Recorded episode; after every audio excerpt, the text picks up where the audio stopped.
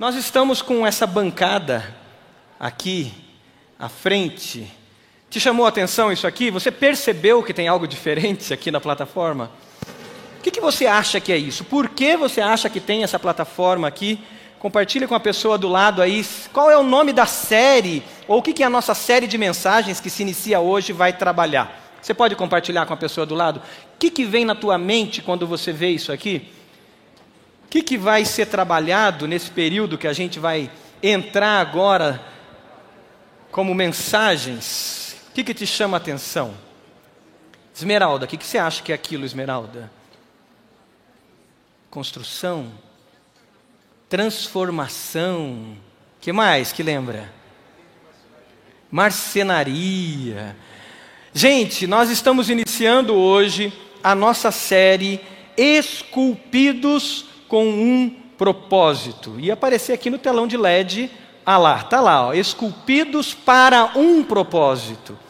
E o nosso pessoal da decoração, pensando em comunicar ainda melhor a palavra de Deus, pensou nessa bancada, nessa mesa, e isso é para nos chamar a atenção que estamos na mão do grande escultor, sendo esculpidos para um propósito. Fomos criados à imagem e semelhança do Senhor, amém? Mas nós sabemos que o pecado nos afastou do Senhor. E hoje, somente pelo sangue de Jesus, somente por Jesus, nós podemos voltar ao princípio, ao nosso estado, à matéria-prima original, e assim nós podemos ser esculpidos em Cristo e por Cristo por meio dele, numa grande obra de arte do Senhor. Se você já começou essa jornada de ser esculpido pelo Senhor, diga amém. Amém. Se você não entrou nessa jornada do discípulo, nessa jornada de ser esculpido pelo Senhor, dia após dia, de, de glória em glória, o Senhor tem uma palavra para você hoje, para que você entre nessa jornada. E aqui nós vamos caminhar então esse mês todo, não perca nenhuma das mensagens. Nós vamos entender sobre a nossa identidade em Cristo e como nós podemos frutificar. O que, que nos impede de frutificar, de prosperar, de multiplicar vida na vida? Nós vamos entender sobre viver e conviver como comunidade, o nosso estilo de vida. E nós vamos aprender sobre frutificar sobre os nossos dons, talentos e habilidades e como vivemos o propósito no Senhor. E nesse mesmo período, pastor Troiman começa a jornada do discípulo. No final do culto, o pastor Troiman vai estar lá fazendo as inscrições já para a escola bíblica, para a jornada do discípulo. Queridos, hoje nós vamos pensar então sobre o ser, essa matéria-prima que frutifica. Ser a matéria-prima que frutifica. Essa é a nossa mensagem, é isso que Deus tem para nós nessa manhã. Esculpidos pelo Senhor, nós precisamos ser a matéria-prima na mão dEle, nós precisamos ser aquela, aquele fundamento na mão dEle, aquela matéria-prima que realmente vai produzir frutos, que realmente vai prosperar, que realmente vai multiplicar. E tem um texto que vamos meditar, que está em Mateus capítulo 13. E Mateus capítulo 13 vai nos ajudar, vai nos mostrar como nós prosperamos na mão do grande escultor, como nós frutificamos na mão desse grande agricultor, desse escultor, desse Senhor das nossas vidas, que está nos esculpindo a imagem e semelhança dele. Mateus 13, Jesus vai usar uma parábola para nos ensinar isso. E a matéria-prima que nós encontramos em Mateus 13 para mostrar como nós podemos ser esculpidos por Ele, a matéria-prima que o Senhor traz aqui como símbolo é o solo. Quatro tipos de solos. Quatro tipos de solos. Desses quatro tipos de solos, três solos inviabilizam o desenvolvimento, o nascimento, o crescimento, o desenvolvimento e a frutificação nesse esculpir do Senhor nas nossas vidas. Três inviabilizam, mas um solo, um tipo de solo, um tipo de matéria-prima faz com que prosperemos, faz com que cresçamos, faz com que frutifiquemos, faz com que multipliquemos vida na vida. Você pode abrir aí Mateus capítulo 13. Abra sua Bíblia, mantenha ela aberta. Você que está online, abra sua Bíblia, mantenha aberta, abra seu bloco de notas. Se você vai escrever, pegue caneta, pegue aí na frente da cadeira, tem é, é, material. Enfim, não deixe de anotar tudo que o Espírito Santo vai trazer para você, para que esse solo esteja pronto para boa semente e de fato multiplique.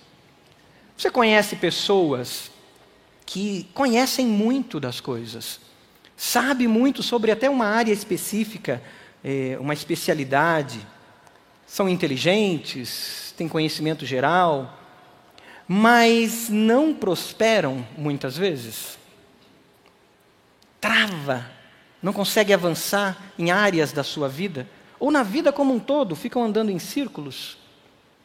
Conhecem pessoas que conhecem a palavra de Deus, sabem os princípios eternos da palavra de Deus, princípios de transformação, mas não conseguem aplicar. Estão travadas, não andam. Jesus vai nos responder. Como a gente frutificar? Mateus 13, então, a partir do versículo 1. A palavra de Deus diz assim: Naquele mesmo dia, Jesus saiu de casa e assentou-se à beira-mar. Reuniu-se ao seu redor uma multidão tão grande que por isso ele entrou num barco e assentou-se. Ao povo reunido na praia, Jesus falou muitas coisas por parábolas, dizendo: O semeador saiu a semear. Enquanto lançava a semente, parte dela caiu à beira do caminho e as aves vieram e a comeram. Sublinhe isso. À beira do caminho, as aves comeram a semente. Parte dela caiu também em terreno pedregoso, sublinhe isso, onde não havia muita terra, e logo brotou, porque a terra não era profunda. Mas quando saiu o sol, as plantas se queimaram e secaram, porque não tinham raiz. Outra parte caiu entre espinhos, sublinhos, que cresceram e sufocaram as plantas. Outra ainda caiu em boa terra e deu colheita a cem, sessenta e trinta por um. Aquele que tem ouvidos para ouvir, ouça. Jesus responde o porquê que muitos corações, e aqui Jesus apresenta as quatro matérias-primas, e o texto, como um todo, vai mostrar que essas quatro matérias-primas são quatro tipos de coração. Quatro tipos de pessoa, quatro tipos de atitude, mas na sua essência, quatro tipos de coração. E esses quatro tipos de coração, somente um deles frutifica. Somente um deles é uma matéria-prima boa para o grande escultor esculpir aquela obra de arte que ele está esculpindo em mim e em você, a partir da nossa experiência de salvação em Jesus Cristo. É muito interessante a gente observar que quando você olha para a parábola, você vê que existe um, uma resistência, existe uma força contrária a essa semente prosperar. Existe uma conspiração, e a gente poderia dizer que uma conspiração do universo, quase. Uma conspiração da própria criação, para que essa semente de fato prospere. E é interessante que nós vamos encontrar, se você olhar atentamente o capítulo 13, nós vamos encontrar essas forças da criação agindo. Primeiro, são os homens que pisam na semente. O ser humano, a própria humanidade em si. O segundo elemento que aparece são os animais. E a gente observa aqui na leitura que nós fizemos que as aves vêm e pegam a semente e levam embora. O terceiro são os vegetais. Nós vimos no que lemos que os espinhos crescem junto e sufocam aquela semente. E depois os minerais, o último elemento mostrado é a pedra, aonde a semente cai entre as pedras, num ambiente rochoso. E aí ali não, não prospera. Uma conspiração a essa semente. Nós sabemos que a nossa maior luta não é contra o diabo e todas as suas hostes malignas. Não é. O diabo é um derrotado. Ele já foi vencido na cruz e na ressurreição de Cristo. A nossa maior luta é a luta contra o pecado, contra o nosso ego, contra o nosso eu, que dá brecha e dá vantagem para que Satanás tome vantagem sobre nós, como diz o apóstolo Paulo quando ele escreve aos Coríntios. E nessa batalha, que é uma batalha espiritual, que é uma luta contra o pecado, e o pecado se desdobrando em vantagem e oportunidade para Satanás, tudo conspira para que você não frutifique, para que eu não frutifique, para que eu não produza vida que multiplica a vida na vida das pessoas. Uma batalha espiritual. Por que, que não avanço nessa área da minha vida? Por que, que no meu casamento chega num, num espaço, chega num, num momento que não avança? Por que, que na minha vida financeira eu vivo uma loucura, eu vivo um, um, uma nuvem o tempo todo escurecida e que me impede de avançar? Por que, que na minha caminhada de santificação, na jornada do discípulo, eu não prospero, eu estou sempre patinando e patinando?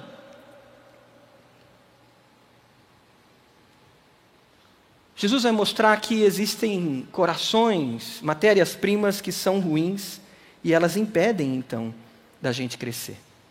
Mas ele vai mostrar também como nós podemos trabalhar essa matéria-prima, trabalhar esse solo para que ele de fato frutifique.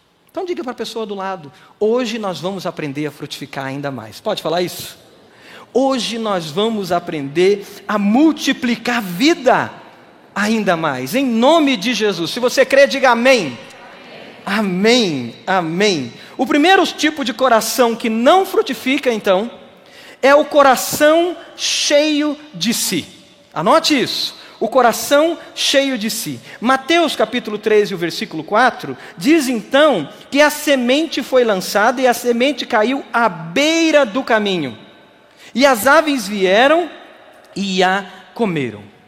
Naquela cultura, naquela realidade, que não tinha as redes sociais, que não tinha os telejornais, que a notícia corria pelo correio romano para que chegasse. As pessoas elas iam à beira das estradas, aonde tinha a movimentação do povo indo e vindo, e ali elas tinham acesso às informações. Era ali que chegavam e que circulavam as informações. Então imagine a Judéia, a Judéia, ela geograficamente, ela é um ponto de encontro do Oriente, do Ocidente, para a Europa, para o interior da África, e muita informação passava por ali. Você queria saber o que o Oriente, o extremo Oriente estava pensando? Ficasse perto daquelas estradas onde passavam os viajantes, passavam os comerciantes e você ia ter informações. A semente, então, ela cai à beira da estrada. É o lugar do deslumbramento. A beira da estrada é o lugar das novidades. A beira da estrada é o lugar da curiosidade. A beira da estrada é o lugar para você ficar atento e escolher aquilo que você gosta, aquilo que satisfaz o seu coração. O primeiro tipo de solo, o primeiro tipo de matéria-prima, o tipo de coração que a semente não frutifica, é o coração cheio de si, porque ele está buscando aquilo que satisfaz a si mesmo. É um coração em si mesmado. Ele quer o que responde aos seus anseios. E ele fica então na beira da estrada,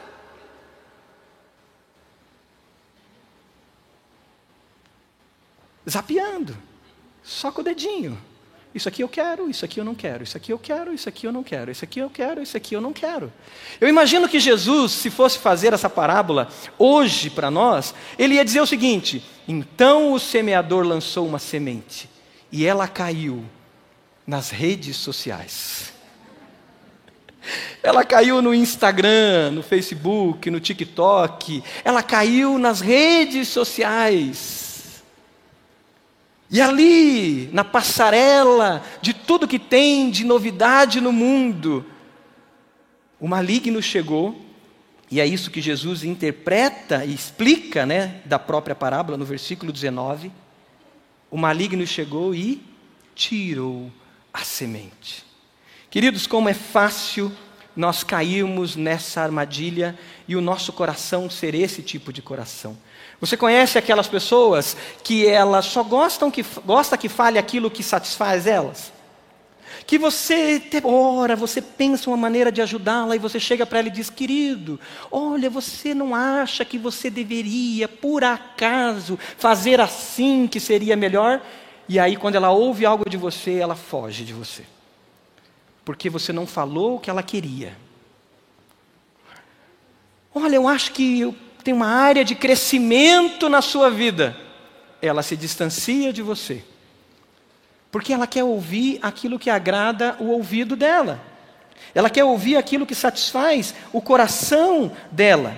O versículo 15 do capítulo 13, ele vai dizer que o coração deste povo se tornou insensível. Versículo 15.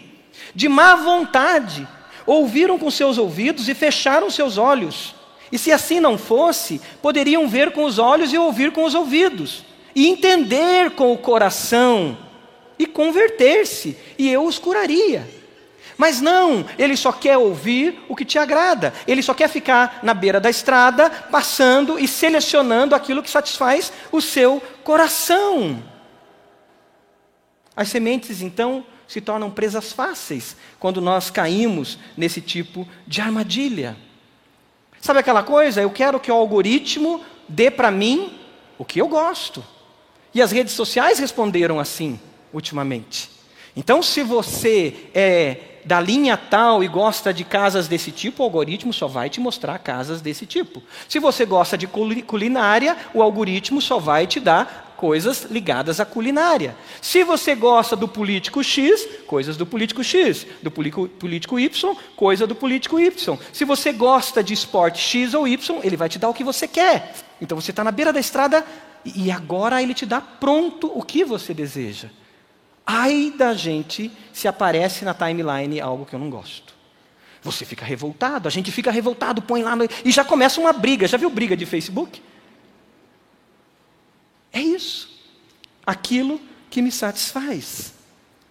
A estrada, a passarela da estrada, ela vai nos mostrando as filosofias do momento, as ideologias do momento. E a gente vai selecionando e a gente vai se alimentando dela. E enquanto a gente está se alimentando dela, o maligno está vindo e está tirando o quê? A semente. Eu lembro dos meus primeiros anos de casamento, primeiro ano de casamento, na verdade. E um dia eu cheguei para minha esposa e falei assim para ela: Pri, eu preciso falar algo com você muito importante. Nós precisamos, como casal, preservar a nossa individualidade. A gente não pode invadir demais a vida um do outro. A gente precisa preservar a nossa individualidade. E ela, ah, interessante. É, e eu preciso estabelecer alguns símbolos aqui em casa. Então é o seguinte: você não vai mexer na minha carteira, tá? Porque a carteira é o símbolo da minha individualidade. Então você não mexe nela, eu não mexo na sua carteira. Outra coisa, tem uma caixinha aqui que eu tenho, eu guardo algumas coisas aqui, fotos, coisas pessoais, muito íntimas também. Não mexe nessa caixinha. Inclusive ela tem um cadeado. Não mexe nela. E eu falei, e sabe, eu estava lendo uma poesia agora do Khalil Gibran, e o Khalil Gibran diz algo muito interessante, falei para ela. O Khalil Gibran diz assim, que o casamento é como um templo, que tem as suas colunas, mas as colunas têm que se manter distanciadas para que o templo se mantenha em pé. O Khalil Gibran também disse que ah, o casamento é como beber do mesmo vinho, mas não da mesma taça. Então nós temos que preservar a nossa individualidade. Aí ela olhou para mim e disse assim: É, 20 anos de idade ela tinha e eu 25. Ela olhou para mim e disse assim: É, mas não foi assim que eu aprendi da palavra de Deus. Eu aprendi que nós somos uma só carne. E nós temos que ser tudo em comum, porque somos uma só carne. Eu me argumentei, cheio dos argumentos, a passarela para mim me dava muitos argumentos. Mas sabe o que tinha acontecido ali, queridos?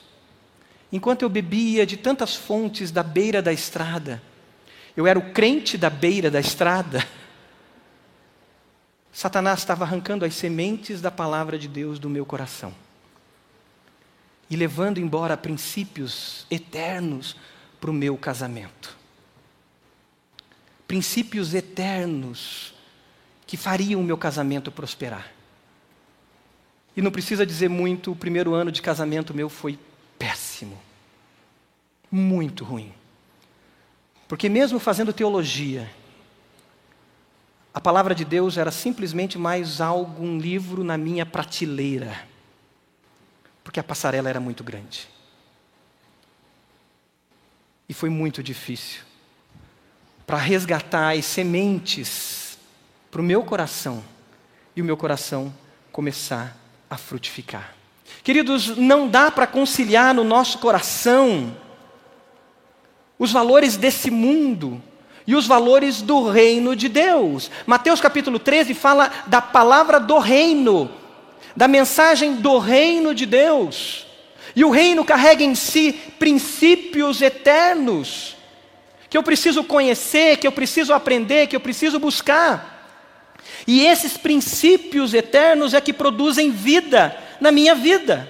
Não dá para conciliar a palavra de Deus com tudo que a Globo mostra, com tudo que a Jovem Pan mostra, com tudo que a Record, com as suas novelas cristãs, mostram com tudo que a minha timeline mostra, por mais que eu goste do que a minha timeline da rede social mostre. Não dá para conciliar, é impossível.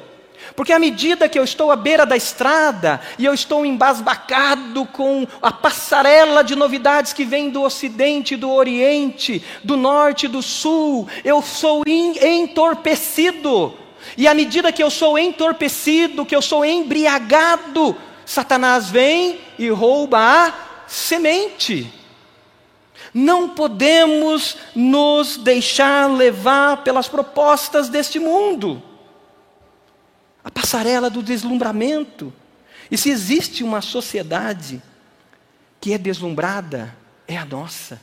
Porque a nossa sociedade é a sociedade do excesso de informação. É a sociedade do volume intenso de informação. E a gente se deslumbra, a gente se encanta, e a gente briga por coisas que a palavra de Deus diz para a gente não brigar. A gente perde amigos, a gente perde familiares, porque nós estamos deslumbrados com as filosofias, ideologias e partidarismos deste mundo. Mas Jesus nos ensina no versículo 19 que é possível então uma boa semente. E para ter essa boa, um bom solo, uma boa matéria-prima. E o versículo 19 então vai dizer que essa semente então, ela não prospera, versículo 19 diz, porque ela não entende. Quando alguém ouve a mensagem do reino e não a entende, o maligno vem e arranca. Jesus fala aqui de entendimento, mais do que conhecimento, mais do que informação. Jesus fala então de uma semente que é absorvida e que gera uma nova mentalidade. Quando o Espírito Santo veio no dia de Pentecostes, com línguas de fogo, o Espírito Santo vem sobre todos, e ele vem sobre a cabeça de todos em formas de línguas de fogo.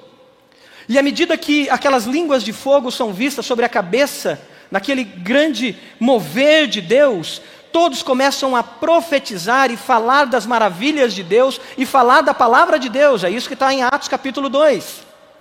Alguns teólogos dizem o seguinte: eles perguntam, por que, que essas línguas de fogo não ficou sobre a boca daquelas pessoas? E eles dizem que para que a palavra de Deus seja pronunciada, para que possamos abrir a nossa boca e proclamar e viver a palavra, Primeiro, nós precisamos passar pelo entendimento, pela nossa mente. É por isso que, como igreja, nós valorizamos tanto a educação, a palavra, a escola bíblica. Hoje celebramos tanto o fato de ter lotado a classe dos nossos adolescentes. O pastor Mateus estava efusivo, feliz da vida, pulando de alegria, porque foram para uma sala e não cabia, foram para outra sala e não cabia de novo. Aleluia por isso. É isso que nos alegra. A palavra sendo trabalhada na nossa mente e no coração. Não podemos viver, queridos, daquelas pílulas que as redes sociais nos dão. Nós precisamos nos aprofundar na palavra de Deus. É por isso que a palavra nos fala que devemos meditar, devemos ruminar, devemos refletir. É por isso que Deuteronômio fala que nós devemos inculcar ou encucar a palavra nos nossos filhos falando enquanto caminhamos, falando enquanto estamos em casa, falando o tempo todo e recebendo, inculcando essa palavra nos nossos corações e no coração dos nossos filhos. A palavra de Deus tem que ser alimento para nós. Não dá para a palavra de Deus ser mais um livro na sua prateleira. Não dá para a Bíblia Sagrada ser simplesmente um clique só no seu celular. A palavra de Deus tem que ser estudada. Se você tem ela no celular, marque, sublinhe, crie bloco de notas, anote o que está acontecendo. Se você tem ela física, sublinhe, anota, certifique-se, busque. Quando o Evangelho chegou numa, numa determinada região de Bereia, aquele povo ouvia a palavra de Deus, e depois de ouvir, o que, que eles faziam? Eles iam para casa o texto diz lá em Atos, analisar, buscar, aprofundar. E aí surge o crente bereano que a gente fala. É esse que quer entender a palavra, absorver a palavra. A palavra de Deus tem prioridade na sua vida? A palavra de Deus tem prioridade no seu dia a dia? Ou nós ficamos na passarela o tempo todo? Isso é tão sério, queridos, que 2 Coríntios capítulo 10, versículo 5, vai nos falar sobre o nosso entendimento. E se você puder abrir 2 Coríntios 10, 5, diz que nós destruímos argumentos e toda pretensão que se levanta contra o conhecimento de Deus. Precisamos estar atento não dá para eu viver com a palavra e o Khalil Gibran. Não dá para eu viver com a palavra e os filósofos do meu tempo. Não dá para eu viver com a palavra e a Jovem Pan. A palavra e a Globo. A palavra e a Record. A palavra e a série de Netflix que eu estou deslumbrado com o que eles estão falando. A palavra e a série Y e X a palavra e tudo que eu estou deslumbrado do marxismo, a palavra e tudo que eu estou deslumbrado do olavismo, a palavra e os ismos não cabe, não é possível. A palavra de Deus é a única fonte de alimento para nós, regra de fé e prática. Não há outro espaço, não há, não tem como sobrevivemos sem ela. Precisamos dessa mentalidade do reino. Por isso, 2 Coríntios 10, 5 diz: leve cativo o seu pensamento. Amarre, cativo, resgate, puxe, leve com você, cativo o seu pensamento. Quais são os ismos que nós precisamos renunciar? Quais são os ismos que estão tomando espaço na minha vida e na sua vida? E que estão tendo mais valor do que a palavra de Deus? Quais são os ismos que estão virando óculos para eu ler a Bíblia? Porque nós podemos pegar um desses ismos e querer ler a Bíblia através desses ismos.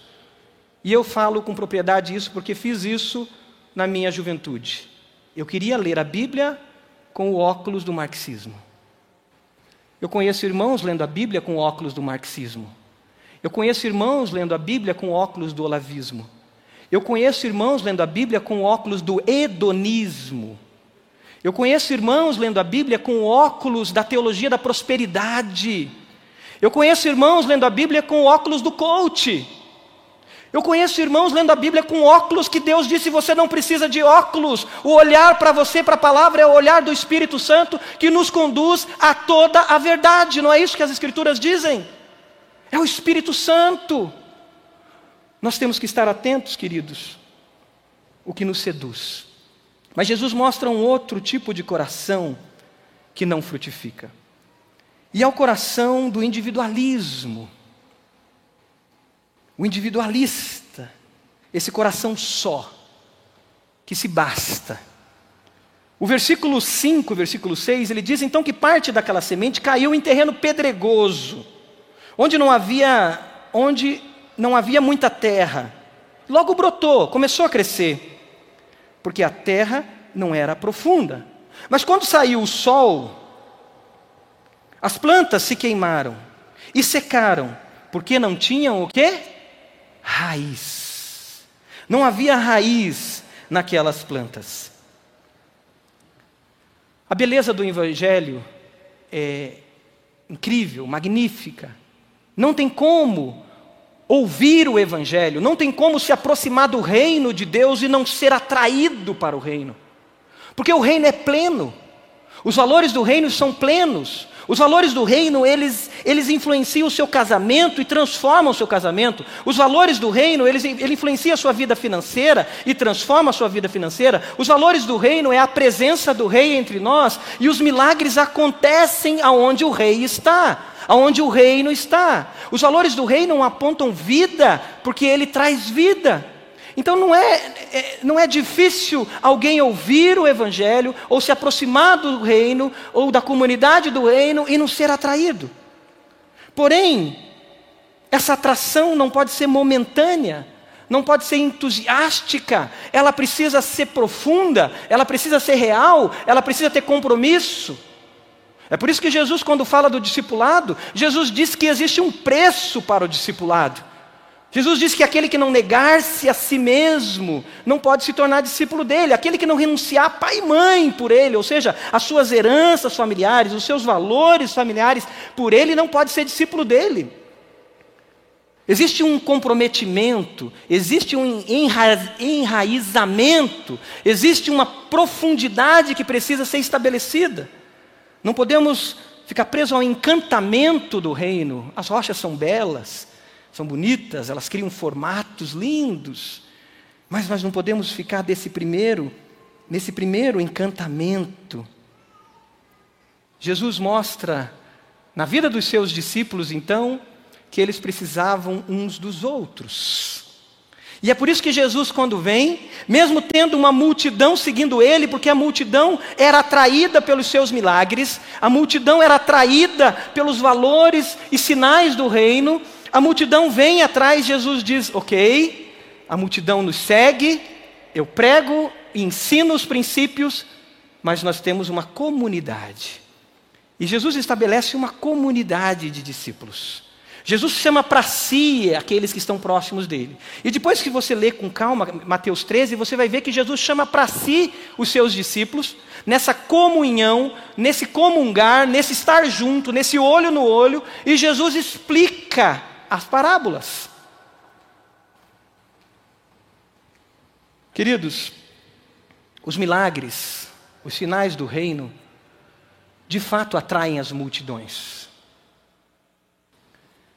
Mas só os princípios do reino geram discípulos e discípulos multiplicadores. Anote isso. Os sinais, os prodígios, a presença do reino ela atrai as multidões, mas as multidões não têm raízes, não têm compromisso com o rei e com o povo e os súditos do rei. Elas vêm e vão, as multidões, mas os discípulos ficam e frutificam e multiplicam e prosperam, vida na vida. Mas isso exige de nós raízes. É, há uns 10, 12 anos atrás, os pastores da igreja oravam, discutiam, conversavam sobre nós termos mais raízes ainda. E aí nasceu um livro na época chamado Raízes. Muitos aqui já fizeram esse material. E esse livro de discipulado foi um movimento de Deus muito forte na nossa igreja, que nós tínhamos todos os espaços dessa igreja lotado de gente querendo ter raízes, querendo ser um crente ser uma matéria-prima que tem raiz. E isso deu um acróstico que depois a própria Junta de Missões tem trabalhado, que é um acróstico que mostra a importância então de nós criarmos essas raízes e essas raízes acontecem no meu relacionamento com Deus e no meu relacionamento com o próximo. O que são essas raízes? Olha ali na imagem. Essas raízes são relacionamentos discipulador. Eu preciso de relacionamento com o outro. Não dá para ser o crente da nuca. Olha para a nuca do irmão da frente aí. Olha a nuca do Joel ali. Ó. O Joel está sem nuca para ver na frente, né, Joel? Mas olha, olhem para a nuca de cada um. Sabe o que Deus quer de nós, como comunidade do reino? Olho no olho. Então, olha no olho do irmão que está do seu lado, do irmão que está atrás de você. É olho no olho. Relacionamento, acolhimento e intercessão mútua. Não dá para eu viver sozinho no reino. O reino não é de um só, o reino é comunidade, o reino é comungar, o reino é estar junto. Zelo pela pessoa, ensino mútuo, serviço mútuo e solicitação de contas.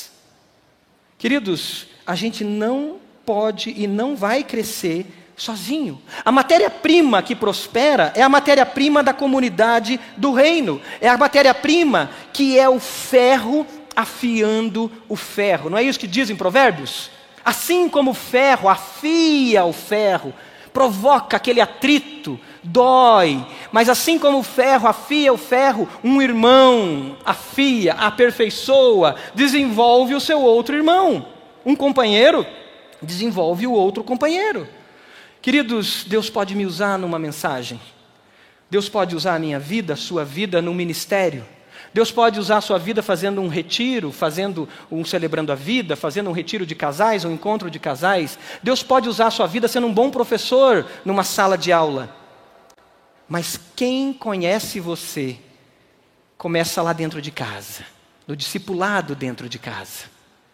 Mas quem conhece você e vai te ajudar é o seu pequeno grupo, caminhando com você semana após semana, fazendo uma festa junto, fazendo um churrasco junto, indo para o parque caminhar junto. O seu pequeno grupo estudando a Bíblia com você. Querido, você quer conhecer um pouco mais de mim? Liga para o Fernando Granzotti, que é o meu líder. Ele vai dizer que o pastor Marcos tem áreas para crescer. Liga para o Douglas, que é do meu pequeno grupo, que está ali. O Douglas já conhece um pouco mais de mim, já sabe as áreas de crescimento que eu tenho. Eu conheço do Douglas, eu conheço do Fernando, eu conheço do Francello. Nós caminhamos juntos. E nós temos que, agora, ajudar um ao outro a crescer. Porque lá, com o tempo, eu vou desarmando. Eu vou tirando essa pose né, de pastor, que tem que ter uma pose, e eu vou relaxando. Vou colocando a camiseta, vou andando de bermuda, entendeu?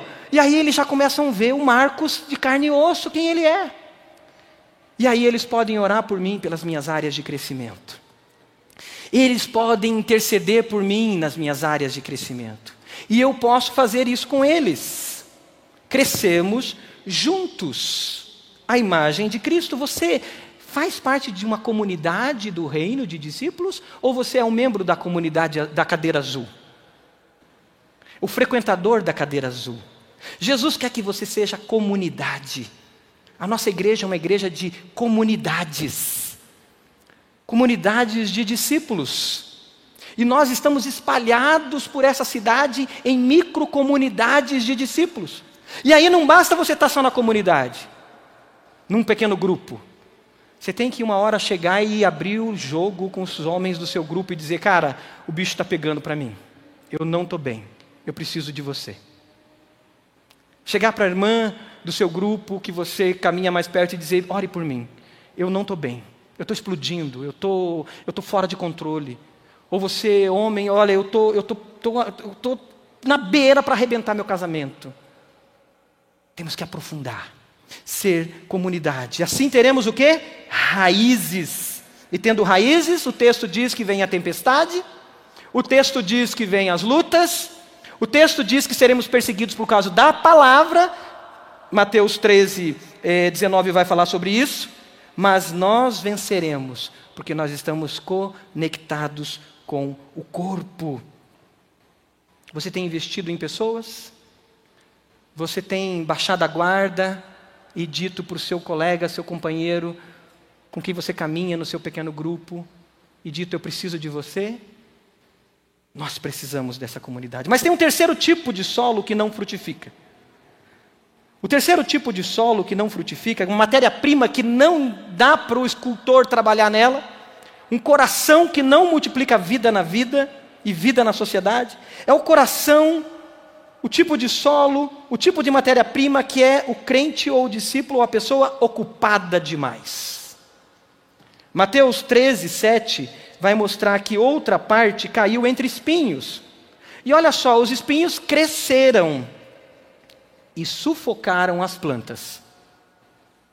Outra ainda caiu, ainda no 7 diz: então esses espinhos crescem e eles sufocam as plantas.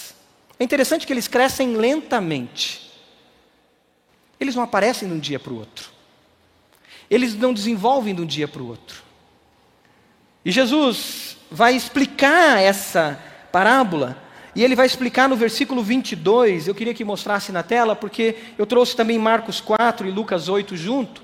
E Jesus explica, dizendo que quanto ao que foi semeado entre os espinhos, este é aquele que ouve a palavra, mas anote isso, ele ouve a palavra, ele conhece a palavra, mas as preocupações desta vida, a preocupação dessa vida, primeira coisa. O segundo, o engano das riquezas em colchetes ali, Marcos, os anseios por outras coisas e, os, e pelos prazeres dessa vida sufocam e tornam a semente infrutífera.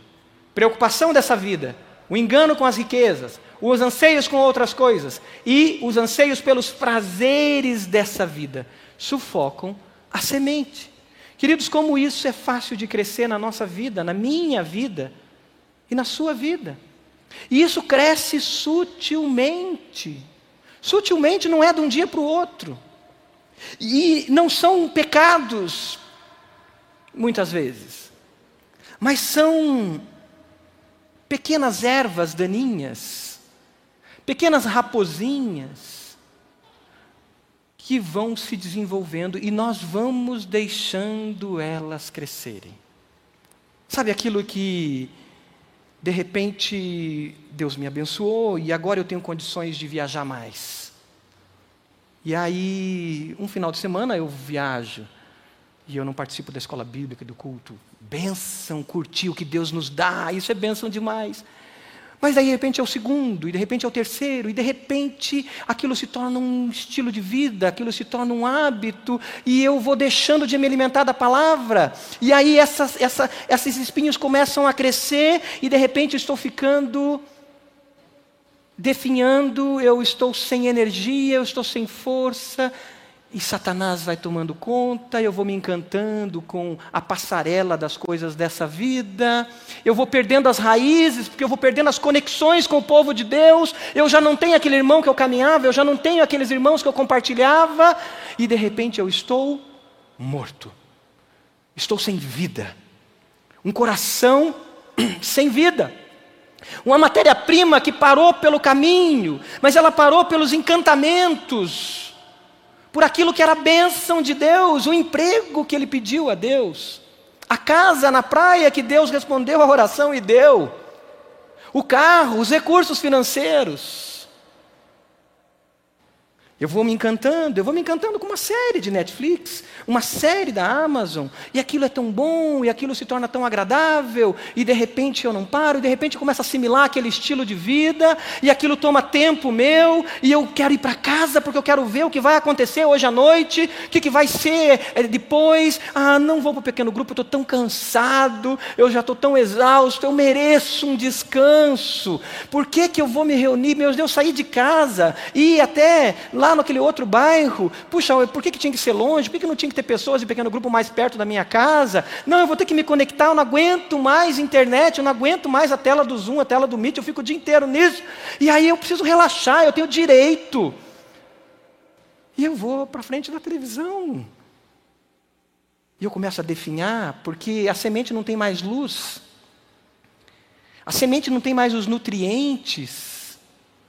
A semente não tem mais raízes, eu perco as conexões com o povo e eu me deslumbro com as coisas desse mundo. Jesus deixa muito claro e ele explica com muita clareza as riquezas, meu conhecimento, minhas habilidades, meu desejo de ser, ser, ser coisas diferentes, fazer, fazer, fazer, e eu definho, e eu morro, eu perco a bênção de crescer e ser esculpido pelo grande escultor, de ser transformado na obra-prima de Deus, porque eu me deixo seduzir. O que disputa o reino no seu coração? O que disputa os valores do reino? O prazer, o hedonismo, o conhecimento, eu quero conhecer mais, eu quero saber mais, eu quero saber mais. O amor aos prazeres deste mundo, as ofertas do mundo, ou mesmo até o ócio, pode tomar lugar do reino.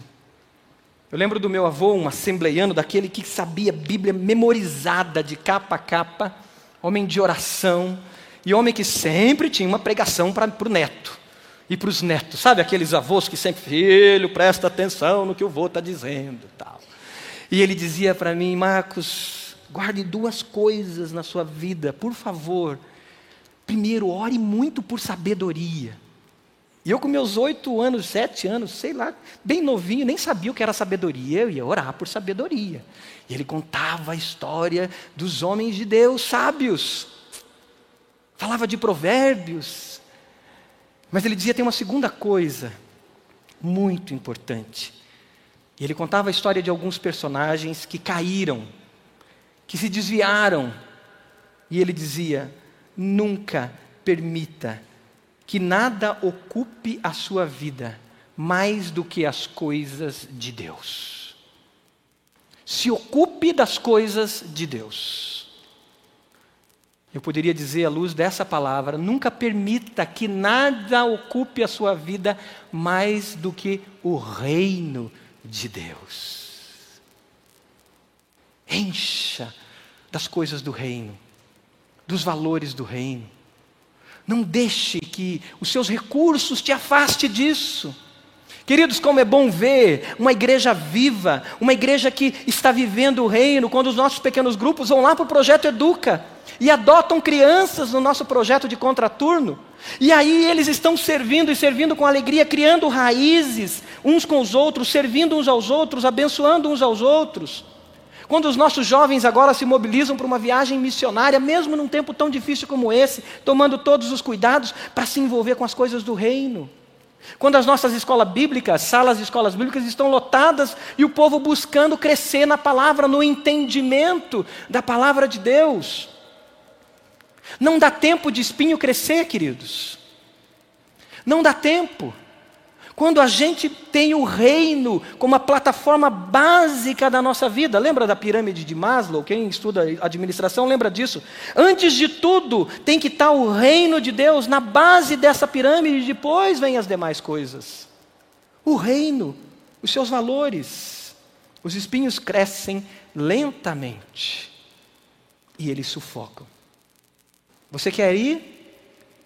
Mas vou ter que perder a minha segurança. Como que vai ser? Você quer ir, Deus está mandando ir, você entende que tem que ir, mas é a minha família. Você quer ir, mas e o futuro? Você quer ir, mas e a academia? Você quer ir, mas e minhas viagens? Você quer ir, mas e a minha casa? E você quer ir, mais e meu carro? Você quer ir, mais. Sempre tem um mais, que são espinhos sufocando.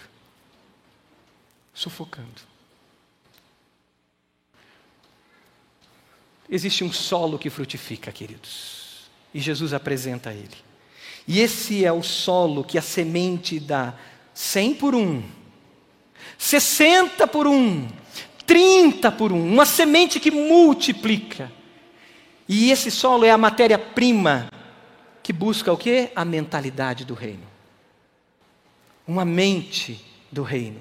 Não vos conformeis com esse século, mas transformai-vos pela renovação da vossa mente. A renovação da mente. O solo que frutifica é o coração que busca crescer, então, na comunidade do reino. E essa comunidade viva agindo no mundo.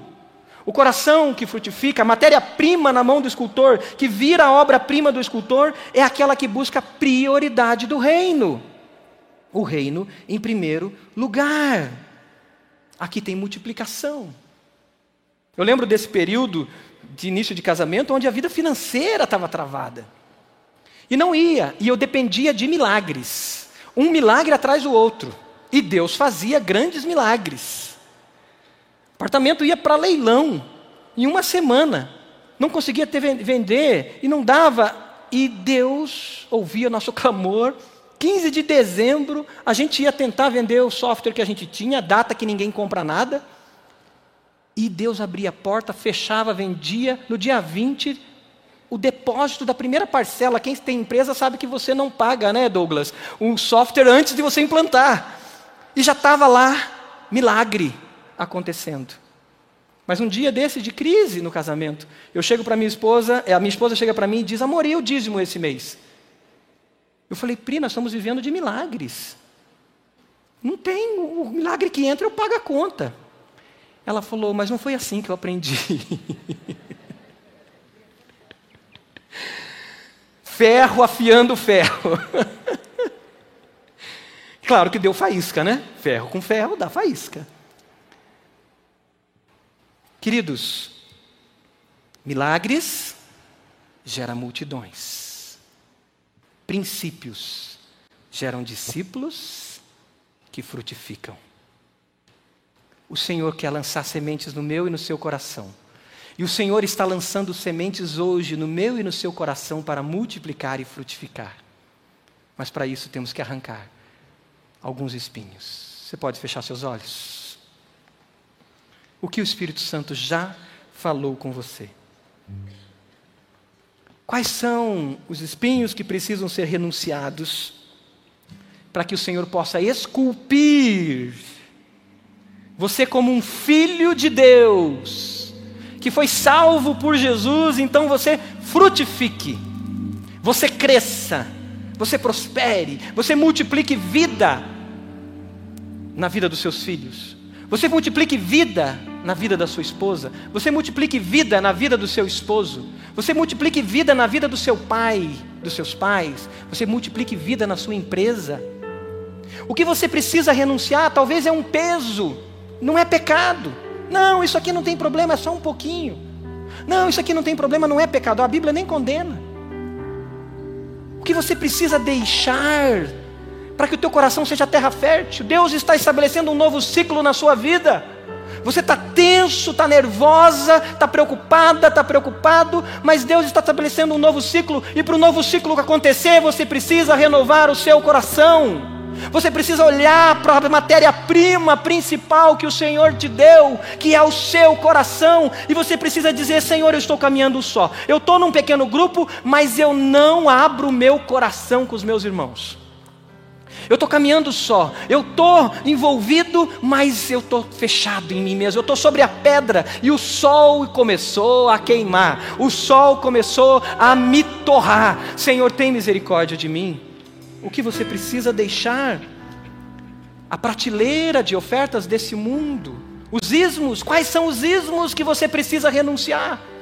Talvez pedir perdão para pessoas que você brigou por causa dos ismos coisas mundanas, diabólicas, que muitas vezes usam o nome de Deus para aprisionar pessoas.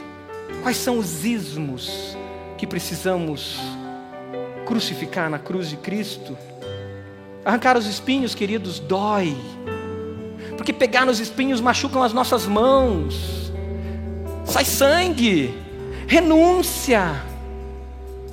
Eu tive que deixar os espinhos meus lá no início do casamento, o orgulho, a soberba, os meus ismos que eu tinha de todo tipo.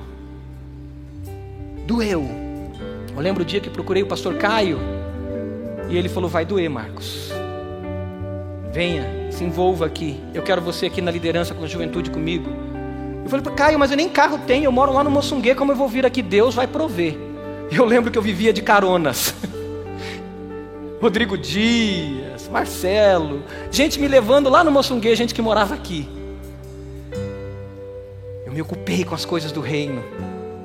doeu, mas o Senhor fez o milagre dele. Que você tem que fazer? Qual é a sua decisão? Diga, Senhor, eu quero ser frutífero, por isso eu renuncio tudo por Jesus e pelo teu reino. É isso? Então diga isso aí baixinho ao Senhor. Eu quero ser frutífero. E diga é, verbalmente, bem baixinho, para que Satanás ouça e ele diga aqui nessa vida, nesse coração: eu não tenho espaço para arrancar semente. Eu quero ser frutífero, diga. Por isso renuncio tudo por Jesus e por seu reino. Diga assim, ó, eu aceito ser moldado. Diga isso para o Senhor. Eu aceito ser moldado na comunidade do reino. Eu aceito ser moldado pelos meus irmãos e crescer na mutualidade com eles. Diga, diga o seguinte ao Senhor, diga: meu tempo, meu trabalho, meus bens refletirão alguém que tem o reino você ainda não aceitou a Jesus como rei na sua vida, como Senhor total, hoje é dia de você entregar a sua vida ao Senhor, para você ser moldado e ser moldado. Enquanto nós vamos cantar uma estrofe dessa canção, eu quero te convidar, você que está parado pelo caminho, você que se distanciou da comunidade do reino, enquanto nós cantamos essa canção, que é uma oração que toda a igreja vai fazer, eu quero te convidar a vir aqui à frente para dar esse passo de fé. Eu te desafio a fazer essa entrega pelo Rei. Levanta, vamos ficar de pé, queridos. Outra vez. Faça dessa canção a sua oração. Faça dessa canção a sua declaração de fé. Você quer o Rei na sua vida? Vem aqui que eu quero orar por você, aqui na frente. Você quer se reconciliar com o Senhor? Venha, os pastores querem orar por você. Para que você frutifique, você multiplique. Palavras de amor, Pode vir, queridos. sem fim, ao sentir o teu toque, por tua bondade libertas ser, não calor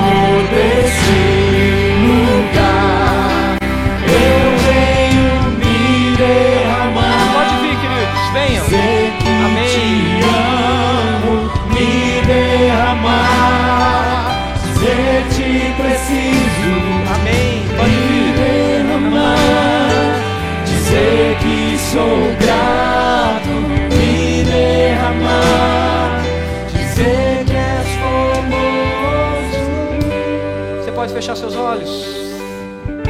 Senhor, nós somos esse campo fértil. Nós somos essa terra boa.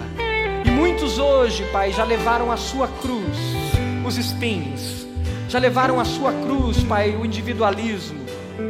Já levaram a sua cruz, Senhor, os, as filosofias, as ideologias. E hoje nós estamos renunciando tudo que impede essa terra de ser terra fértil.